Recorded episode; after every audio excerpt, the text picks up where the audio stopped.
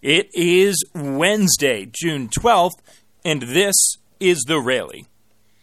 Hey everybody, Adam Giardino with you, and it's time for another episode of The Rally. Game number 62 in the books yesterday, and it was yet another win for Scranton Wilkes-Barre. They're fourth in a row, and now the Rail Riders are 37 and 25, a season best 12 games above 500, something they haven't done since the final day of the 2017 season. We'll get to the highlights, and for the Rail Riders, it started in the first inning. That lineup made Chandler Shepard work, work, work. The right hander who pitched for Pawtucket last year, that's where some of these guys would have been familiar with him. Well, he ran into a ton of trouble in the first inning. Breyvic Valera singled, Mike Ford walked. Thairo Estrada struck out, but then a walk to Mike Tauchman.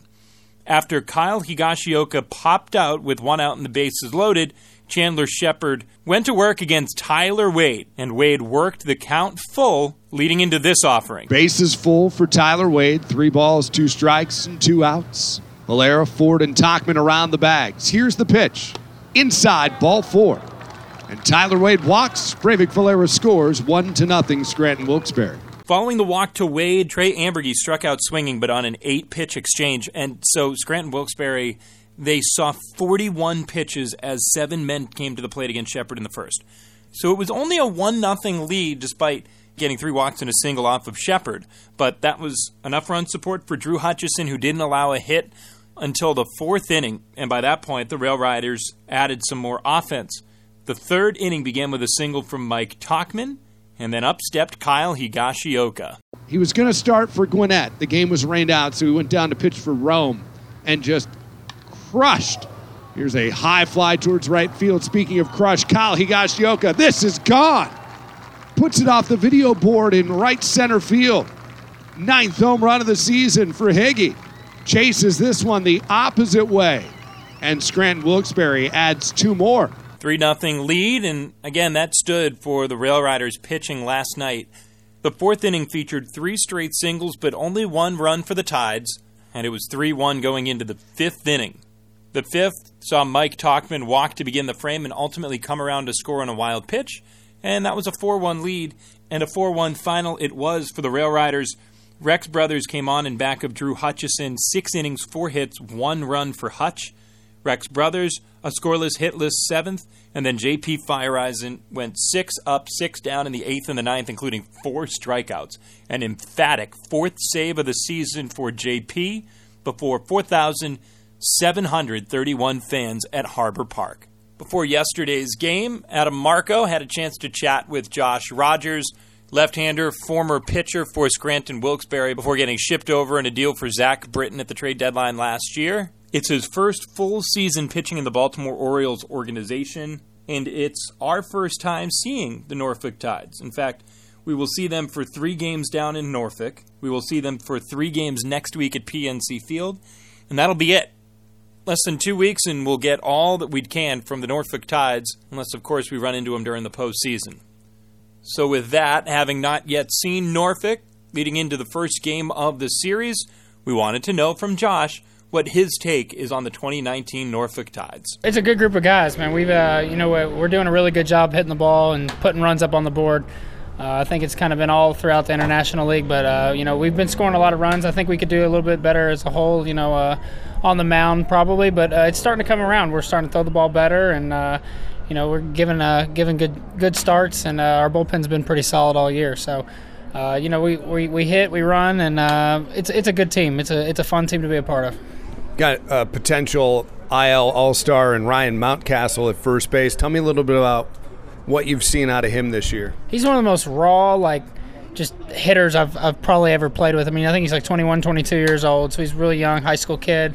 Uh, but man, he's super, super talented. Uh, the way his hand-eye coordination is unbelievable. He's you know he's aggressive hitter, as everybody kind of knows. Uh, but man, he can really do some damage with with some pitches in the zone. So uh, you know, I think he has a few things he needs to work on before he's really, you know, ready. Um, I mean, I'm not the guy to, you know, promote him or not promote him and to make that call, but I mean, that's why everybody's here. We all have stuff to work on. So, but he's, uh, but definitely, you know, at the plate, he's a super advanced and, and skilled player, and uh, he's definitely fun to have in your lineup. talking with Josh Rogers. Tell me a little bit about your season so far. The numbers are not where you want them to be, but that last start, best one of the year. How has this development come along in 2019? Yeah, it's been a really rough, rough, rough start for me. Uh, I think uh, I wouldn't say the balls the problem, but it's definitely been an adjustment. You know, getting fly balls has kind of been my thing since I've, I've you know been a pitcher. So just trying to learn how to get ground balls and how to pitch deeper into games is uh, is something I've been trying to work on. So um, it's it's definitely been an adjustment, and uh, hopefully I can continue to just kind of build off my last couple. So uh, just kind of turn the corner and get back to the big leagues as soon as possible.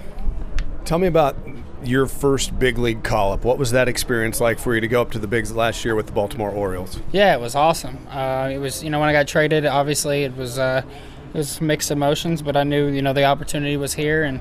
Uh, was super excited, hit the ground running. I think I you know made five or six starts here in Norfolk and pitched really well. Uh, so to get to get to go up there was super exciting and try to get my feet wet. You know, there towards the end of August and through the month of September. So it was a lot of fun to, to be a part of that, and, and uh, like I said, just working every day to get back up there. Yeah, I'm fairly certain there were seven shutout innings against the Rail Riders last year, something along those lines to help get you to the big league level with Baltimore. Finish up with me, Josh. Trade deadline last year, you and Cody Carroll and Dylan Tate come over to the Orioles, and then during the offseason, one of your partners in crime with Scranton Wilkes-Barre and Justus Sheffield was shipped out to the West Coast. Do you keep in touch with Justus? What's that relationship like now? You know, separated by miles and miles across this country. Yeah, that was my dog, man. I mean, uh, actually, first of all, it was seven and a third innings against uh, Scranton last year. Shutout. Me and Swanson had a good one going that day. So, uh, Swanson and, and Chef both getting shipped out to Seattle. It was you know, uh, me and Justus were, you know, that's like my best friend. So we definitely keep in touch all the time. Uh, he actually FaceTimed me two nights ago. So we talk weekly, and, uh, you know, he's not having the best year either right now. So just kind of, we're both kind of going through the same types of things. I think uh, getting out of the Yankees organization was an adjustment for both of us, having being so comfortable there with, you know, the guys and the team, the staff, and everything like that. So it's definitely been an adjustment, you know, going to new spring training places and, you know, not knowing anybody really. So, I don't think that's a problem for either one of us, you know, meeting people and talking to sure. people, but uh, definitely just, you know, being comfortable on the mound and, and that kind of thing. So we've been, we've, we've both been struggling, but we, we keep in touch a lot. Uh, he's gotten called up this year, I think once or twice. He might be on his on the plane right now. I think he got called up today. So